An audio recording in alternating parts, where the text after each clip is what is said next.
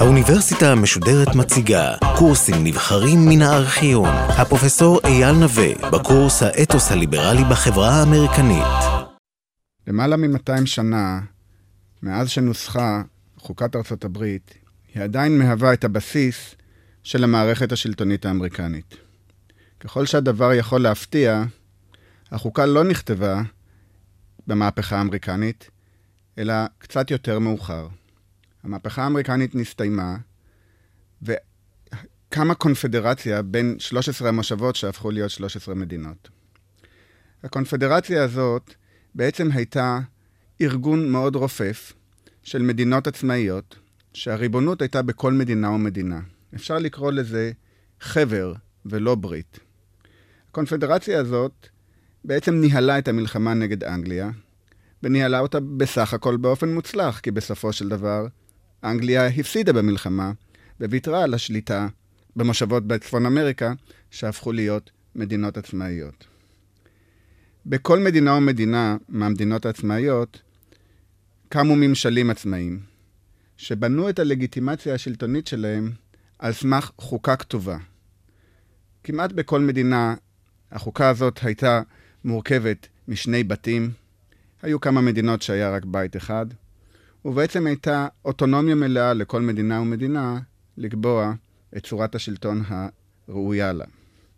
יחד עם זאת, היה איזשהו ייחוד בין המדינות, קודם כל משום שהם השתתפו במלחמה נגד אנגליה, ודבר שני, איזושהי מסורת של תרבות פוליטית משותפת, שגרמה לכך שהאליטות של המדינות יכלו לתאם ביניהן עמדות, וגם דיברו באותה שפה פוליטית. למרות האיחוד היה איזשהו פיצול פנימי בין האליטות השונות של המדינות, ואפשר לקרוא לזה כפיצול בין אגף שנקרא לו אגף שמרני-ליברלי, לבין אגף שנקרא לו דמוקרטי רדיקלי. האגף השמרני-ליברלי די חשש מההמון, די חשש מדמוקרטיית יתר. הוא גם מאוד היה חשדן כלפי כל ערעור של לגיטימציה שלטונית.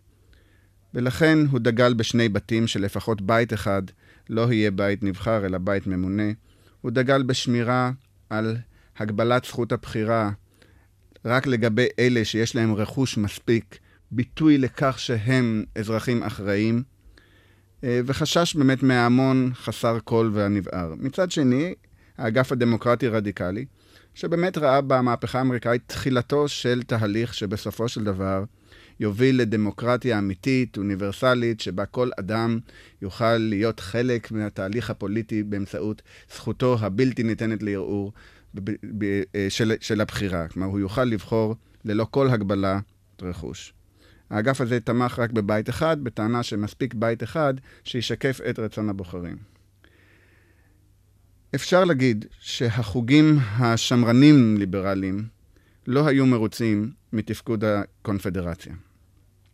חלק מאי הרצון נובע מקשיים כלכליים שפגעו בעיקר בחוגים האלה, חוגים שהיו מן הסתם גם האליטות הכלכליות של המדינות החדשות.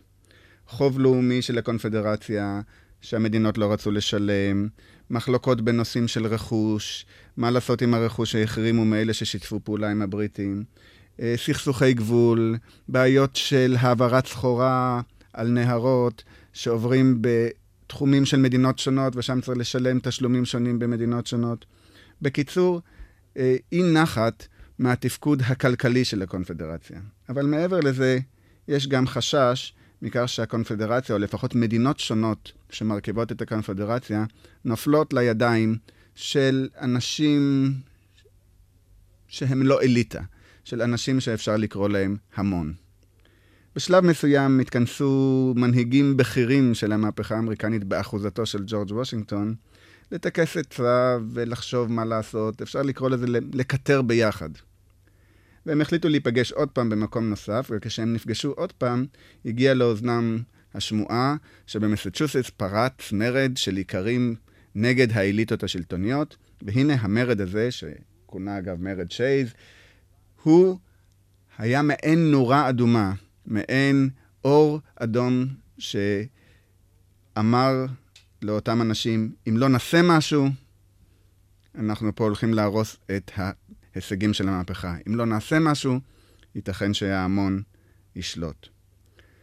והם מחליטים לצאת בקול קורא לכל המדינות, לשלוח אנשים לוועידה מהוללת, שתתכנס בפילדלפיה, אותו מקום ששם הוכרזה עצמאות, כדי לטכס עצה ולד... ולחשוב ביחד איך אפשר לשפר את תפקוד הקונפדרציה. איך אפשר לשנות פה ושם מספר סעיפים כדי להפוך את הקונפדרציה ליחידה יותר חזקה. ליחידה שיכולה לאכוף סמכות, וגם ליחידה שתהיה, תעביר ריבונות, קצת ריבונות, מהמדינות למרכז. הקול, הקול הקורא הזה נענה בעיקר על ידי אותם אנשים, אותם אליטות כלכליות או פוליטיות שהיו מוטרדים, והם היו אלה ששלחו נציגים או הגיעו בעצמם לוועידה המהוללת בפילדלפיה. כשנכנסו הנציגים לוועידה בפילדלפיה, הם בעצם סגרו את הדלת וישבו מנותקים ממה שנקרא היום תקשורת או מההמון, כדי לחשוב באופן אחראי ובאופן קר איך אפשר לשנות קצת את השיטה. אחרי שנפתחה הדלת, התברר שלא שינו את השיטה, אלא החליפו אותה. בעצם, מתכנסי הוועידה המהוללת בפילדלפיה ניסחו מסמך, מסמך שנקרא החוקה הפדרלית, מסמך שלא משנה את עיקרי הקונפדרציה, אלא מחליף את הקונפדרציה במה שהם קראו משטר פדרלי, משטר שבו אה, עובר כוח ניכר מהמדינות אל המרכז, ובעצם משנה את מבנה המדינות ממבנה של חבר למבנה של ברית. המסמך עצמו לא היה חוק, והוא היה צריך לעבור תהליך ארוך מאוד של אשרור, של אישור החוקה, אישור המסמך על ידי מדינות שונות. וכמובן שפה מנסחי המסמך היו מודעים לכך שהם נמצאים בבעיה. הרי איש לא בחר בהם לשנות את חוקי הקונפדרציה או להחליף את הקונפדרציה, וגם לא ברור אם יהיה רוב בקרב ציבור האזרחים של המדינות השונות באמת להצעות שהמסמך הזה מציע. ולכן תהליך האשרור לקח זמן, אבל תהליך האשרור גם היה בעיקרו תהליך מאוד מניפולטיבי.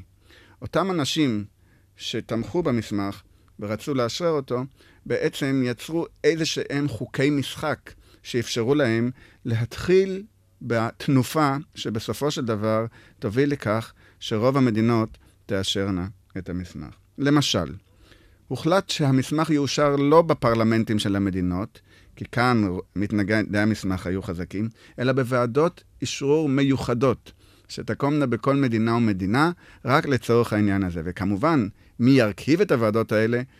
פה יש פתח ללחצים, לכוח, להשפעות, וכאן גם יש יתרון לאליטות שיש להם את הכוח ואת הכסף ואת המיומנויות האינטלקטואלית כדי לשלוח אנשים משלהם לאותן ועדות מיוחדות שהיו צריכות לאשרר את המסמך. ואם אנחנו רואים מאורך זמן, באמת, כמעט בכל מדינה ומדינה יש בעיות, יש לחץ, ולא כל מדינה מאשרת את המסמך מיד, אבל התהליך פועל ועבודת השטח שהפדרליסטים עושים, אגב, הם קוראים לעצמם פדרליסטים, היא פועלת יפה, בסופו של דבר אכן רוב הוועדות האלה מאשרות את המסמך. יותר מכך, נקבע שמספיק שתשע מדינות יהפכו את המסמך לחוק עליון שמחייב את כל 13 המדינות. זה אומר שכך אפשר בעצם לעקוף את הבעייתיות של מדינות קטנות כמו רוד איילנד או, דרום, או צפון קרוליינה, שמראש לא היו מוכנות לאשר את המסמך. מספיק שתשע מדינות כדי שהמסמך הזה יהיה חוק עליון. נוסף לכך, יצאו מנסחי המסמך בתעמולה מאוד גדולה על ידי פרסום קונטרס שנקרא פדרליסט, שזה בעצם אה, נייר עיתונאי, מעין קטע עיתונות שעובר בערים הגדולות, בעיקר בניו יורק, ובו יושבים בעצם בכירי המנסחים, אנשים כמו המילטון, כמו מדיסון, כמו ג'יי, ומסבירים מדוע עדיף הממשל הפדרליסטי על המצב הקיים. היינו מסמך תעמולה, הייתי אומר, מהבחינה הטובה של העניין, משום שהוא נותן ביסוס תיאורטי אה, די משכנע. לצורך בשינוי מקונפדרציה לפדרציה. כל מי שהתנגד כונה אנטי-פדרליסט, היינו, הוא עומד בפני התהליך המבורך הזה של הפיכת הקונפדרציה לפדרציה, ובעצם המתנגדים מעולם לא הצליחו להגיע לדפוסים של ארגון ותעמולה, כפי שאנחנו מוצאים אצל uh, תומכי החוקה. באיזשהו שלב הכניסו לעניין גם מנהיגים שהיו באירופה, כמו תומאס ג'פרסון, וכשתומאס ג'פרסון ראה את המסמך הוא די נחרד, משום שהוא חשב שיש כאן החלפת שלטון בריטי בשלטון פנימי לא פחות חזק ולא פחות פוגע כלפי האזרח הפשוט. לכן הוא התנה את תמיכתו בסוג כזה של מעבר, רק אם יתווסף לזה, יתווסף למסמך החוקתי גם מגילת זכויות. מגילת זכויות שבה יעוגנו זכויות בסיסיות של האזרח בחוקה עצמה. היינו, החוקה כך מונעת מעצמה את תהליך אה, אה, של שרירות שלטונית כלפי האזרח. הבטחת מגילת הזכויות שכנע עוד אנשים בצורך לאשרור החוקה, ואכן, בתהליך של שנה וחצי אנחנו רואים שמדינה אחרי מדינה מאשרת את החוקה, ואפשר להגיד שעם קבלת החוקה על ידי תשע מדינות, ועם הפיכתה לחוק עליון ב-1789, ניצחו האלמנטים השמרנים-ליברליים את האלמנטים הדמוקרטיים רדיקליים, ויש אפילו אומרים שהחוקה היא בעצם בלם בפני רדיקליזציה של המהפכה. בלמו את האפשרות שהמהפכה תתגלגל לכיוון יותר מדי דמוקרטי, יותר מדי המוני, יותר מדי מערער סמכות ופוגע ביציבות. הרבה אנשים אגב מברכים על זה, ושימו לב שזה בדיוק באותה שנה, 1789, שבהם החלה המהפכה הצרפתית, וכולנו יודעים לאן היא התגלגלה. כלומר, תהליך רדיקליזציה של המהפכה שבסופו של דבר פגע במהפכנים עצמם, נמנע פה בארצות הברית, בגלל, ייתכן, על ידי החוקה, שהיא מנעה את תהליך הרדיקליזציה של המהפכה. מהו אופי המסמך הזה? ומהי השקפת עולם שבבסיסו? קודם כל, יש לציין שהמסמך בעיקרו הוא מסמך טכני של נוהלי שלטון. זה לא מסמך עקרוני שמציג איזושהי אידיאולוגיית על. זה אנחנו מוצאים בהצהרת העצמאות. בחוקה, ברוב הטקסט, אנחנו מוצאים נוהלי שלטון. סמכויות אלה וסמכויות אחרות, מה מותר ומה אסור, דברים במהותם טכניים לחלוטין, שאינם מהווים איזושהי השראה לדרך או לאיזשהו חזון. אבל מעבר לטכניקה אפשר להבחין בכמה קווי יסוד, כמה, כמה עקרונות יסוד שמשתקפים במסמך הזה. דבר ראשון, אימפריום אין אימפריו. למה הכוונה? הכוונה שהריבונויות הן מתנגשות, או הריבונויות הן אחת בתוך השנייה. מצד אחד יש מקור ריבונות של המדינה, שלא לקחו ממנה אותו, מצד שני מוסיפים עוד מקור לריבונות, וזאת המערכת הפדרלית המרכזית.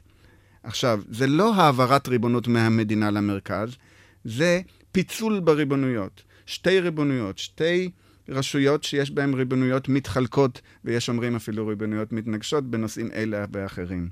וזה יוצר מערכת מסורבלת משהו, אבל הכוונה היא בעצם לא למנוע לגמרי את האוטונומיה של המדינה, ובעצם לפתוח את המערכת הפוליטית למשחק של ריסון ואיזון בין המרכז לבין המדינה.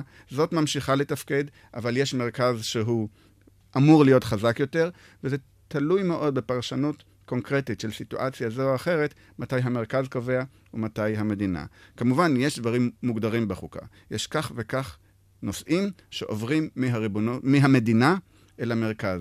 אבל לדוגמה, אחרי שקובעים מספר סעיפים שהקונגרס של ארה"ב, היינו הקונגרס המרכזי, הוא זה שיקבע בהם, פתאום יש סעיף שקוראים לו הסעיף האלסטי, שהוא יהיה מאוד חשוב לנו בהמשך הקורס, שאומר, אחרי שנכתבו באופן ספציפי כל הנושאים שהם מסמכותו של קונגרס ארה"ב, יש סעיף שאומר, ותפקידו גם לחוקק את כל החוקים שיהיו נחוצים ומתאימים להפעלת הסמכויות הנ"ל. מה פירוש כל החוקים? מה פירוש נחוצים ומתאימים? מתי חוק הוא נחוץ ומתאים ומתי הוא לא נחוץ ומתאים? יש לנו פה, בתוך החוקה עצמה, סעיף שהוא פתוח לפרשנויות. היינו, האם לחוקק, להקים בנק מרכזי זה נחוץ או מתאים, או זה לא נחוץ או מתאים. יש פה פתח לפרשנות, ויש פה פתח לוויכוח, ויש פה פתח למשיכת העגלה לכיוון הזה או לכיוון השני, וזה במודע, משום שהאנשים האלה ידעו שהם לא יכולים לסגור את המערכת עד הסוף, וצריך להשאיר את הפתח הזה להיסטוריה, להתפתחות לאורך זמן. דבר שני, שמאוד מודגש בחוקה, זה עניין הפרדת הרשויות. אז כאן כמובן אין איזושהי מקוריות תיאורטית, משום שרעיון הפרדת הרשויות כבר נשמע ונכתב עליו הרבה באירופה, וגם פה ושם היו ניסיונות, לפחות באנגליה, לעשות איזושהי הפרדת רשויות. כאן מיישמים את זה. אולי זה, זה הגדולה של החוקה, שלראשונה באופן ברור, כתוב, מנוסח היטב, מקימים שלוש רשויות פדרליות. שלוש רשויות, רשות מחוקקת, שאגב מורכבת משני בתים, שזה הקונגרס, בית העליון שזה הסנאט והבית התחתון שזה בית הנציגים, רשות מבצעת, שזה הנשיא, ורשות שופטת, שזה בית משפט, וכמובן ברמה הגבוהה ביותר, זה בית משפט העליון הפדרלי. שלוש הרשויות האלה בעצם מפרקות את השלטון לשלושה חלקים, וכך מונעות מהשלטון להפוך לשלטון שרירותי. אבל כמובן שזה לא מספיק. לשלוש הרשויות מוכנס עיקרון נוסף, שהוא לדעתי הרבה יותר חשוב ומעניין, וזה עיקרון הריסון והאיזון, או ריסון ובלימה. כל רשות מתערבת ברשות השנייה. כל רשות יש לה סמכות בחוקה להתערב ברשות השנייה. כלומר, הרשות המחוקקת היא מחוקקת, אבל בסיטואציות מסוימות היא יכולה להפוך לרשות שופטת בנושא של הדחת נשיא. היא הופכת להיות מעין טריבונל, והיא זאת שעוסקת בשפיטת הנשיא בנושאים פוליטיים והחלטה אם יש להדיח אותו או לא. הרשות השופטת היא יכולה להיות, לעסוק בשפיטה ובפסקי דין, אבל היא גם מתערבת בנושא חקיקה, על ידי כך, וזה אמנם לא כתוב בחוקה, זה קצת יותר מאוחר, על ידי כך שהיא מפרשת חוקים לאור החוקה, ויכולה לבטל חוקים שלדעת הרשות השופטת לא עומדים בקריטריונים שהחוקה הציבה להם. הרשות המבצעת, אמנם היא מבצעת דברים, אבל יש לה גם, כלומר לנשיא, יש לו זכות וטו על חקיקה של הרשות המחוקקת. זכות הווטו הזאת מתבטלת אם יותר משלושה רבעים מחברי הרשות המחוקקת מצביעים נגד החלטת הנשיא. למ... מדוע צריך לעשות את זה? משום שיש פה איזשהו משחק פוליטי בין הרשות המחוקקת והרשות המבצעת, כשחוק עובר מהרשות המחוקקת לרשות המבצעת, או חוזר לרשות המחוקקת, וכך בעצם כל רשות בוחנת את עצמה, כל רשות מודעת למגבלותיה, כל רשות מרסנת ובולמת את הכוח של הרשות האחרת. יש עוד ועוד דוגמאות בתוך החוקה שמדגישות את תהליך הריסון והאיזון הזה. דבר שלישי, שבחוקה אנחנו מוצאים מקורות שונים של לגיטימציה שלטונית. כל מוסד ומוסד בחוקה בעצם מבטא מקור כוח פוליטי אחר. ורק אחד מהמוסדות האלה, לפחות בשלב הניסוח, הוא מקור דמוקרטי טהור. הבית התחתון של הקונגרס נבחר על ידי סך הכל בעלי זכות הבחירה, שאגב, בזמן הניסוח זה גברים לבנים עם רכוש מסוים. רק זה המקור הדמוקרטי. לעומת זה, הבית העליון של הקונגרס, היינו הסנאט, הוא בכלל לא נבחר, הוא מתמנה. הוא מתמנה על ידי המדינות השונות, ששולחות לסנאט שני נציגים כל מדינה. מה מקור הכוח, אם כן, של הסנאט? קודם כל זה איזה מקור כוח אריסטוקרטי, מתמנה ולא נבחר. אבל יותר מכך, יש פה מקור כוח של המדינה, להשאיר למדינה כוח, כמדינה. היינו, הפרלמנטים של המדינות, בתי המחוקקים של המדינות, הם ממנים שני סנטורים, כמעט הייתי אומר בבחינת שגרירים לוושינגטון, שגרירים למערכת המרכזית. אה, שני סנטורים לכל מדינה נועד גם לאזן בכוח שבין מדינות גדולות מול מדינות קטנות. גם מדינה גדולה תיתן שני סנטורים וגם מדינה קטנה תיתן שני סנטורים. וזה נותן איזשהו כוח מסוים, מעוות קצת, למדינות הקטנות על חשבון המדינות הגדולות. לעומת זה, בבית התחתון, ששם העיקרון הדמוקרטי עובד בצורה נקייה, שם בא לידי ביטוי גם עיקרון הייצוגיות. מדינות גדולות יותר שולחות יותר נציגים, מדינות קטנות יותר שולחות פחות נציגים. ואז יש לנו גם איזשהו איזון בין מדינות גדולות ומדינות קטנות, ואיזושהי פשרה בין המדינות האלה. מקור הכוח של הנשיא, גם הוא לפחות בהתחלה לא היה לגמרי דמוקרטי. המדינות היו ממנות אלקטורים כמספר חברי הקונגרס של המדינות, והאלקטורים היו מחליטים, אגב בחדרי חדרים, מי הם המועמדים שלהם, של המדינה לנשיא. ומי הם המועמדים של המדינה לנשיא, היה מחייב אותם לתת שני שמות. שם אחד של אדם, תושב המדינה, ואדם אחר שהוא מחוץ למדינה.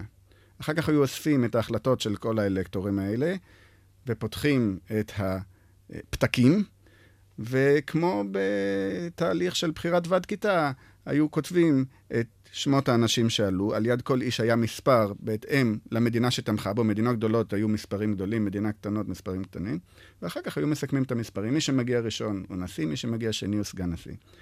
מדוע התהליך המסובך הזה? התהליך המסובך הזה בא לנתק את משרת הנשיאות מהסיעתיות, מהייצוגיות הטהורה הזאת. ובאמת להכניס לכאן גורמים שהם לא כל כך דמוקרטיים. גורמים של כבוד, גורמים של יוקרה. כמובן שרק אדם בעל אה, סמכות ויוקרה ייבחר על ידי מדינות לנשיא, גם אם הוא לא תושב המדינה.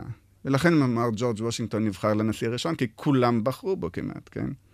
Uh, הרעיון הוא שנשיא הוא מתנשא מעל, כשמו כן הוא, נשיא. הוא לא צריך להיות קשור לכל מיני אה, גורמים סיעתיים, מפלגתיים, קליקות אלו, קליקות אחרות, הוא צריך להיות מנותק מה, מהדבר הזה. ולכן יש פה מקור כוח אחר.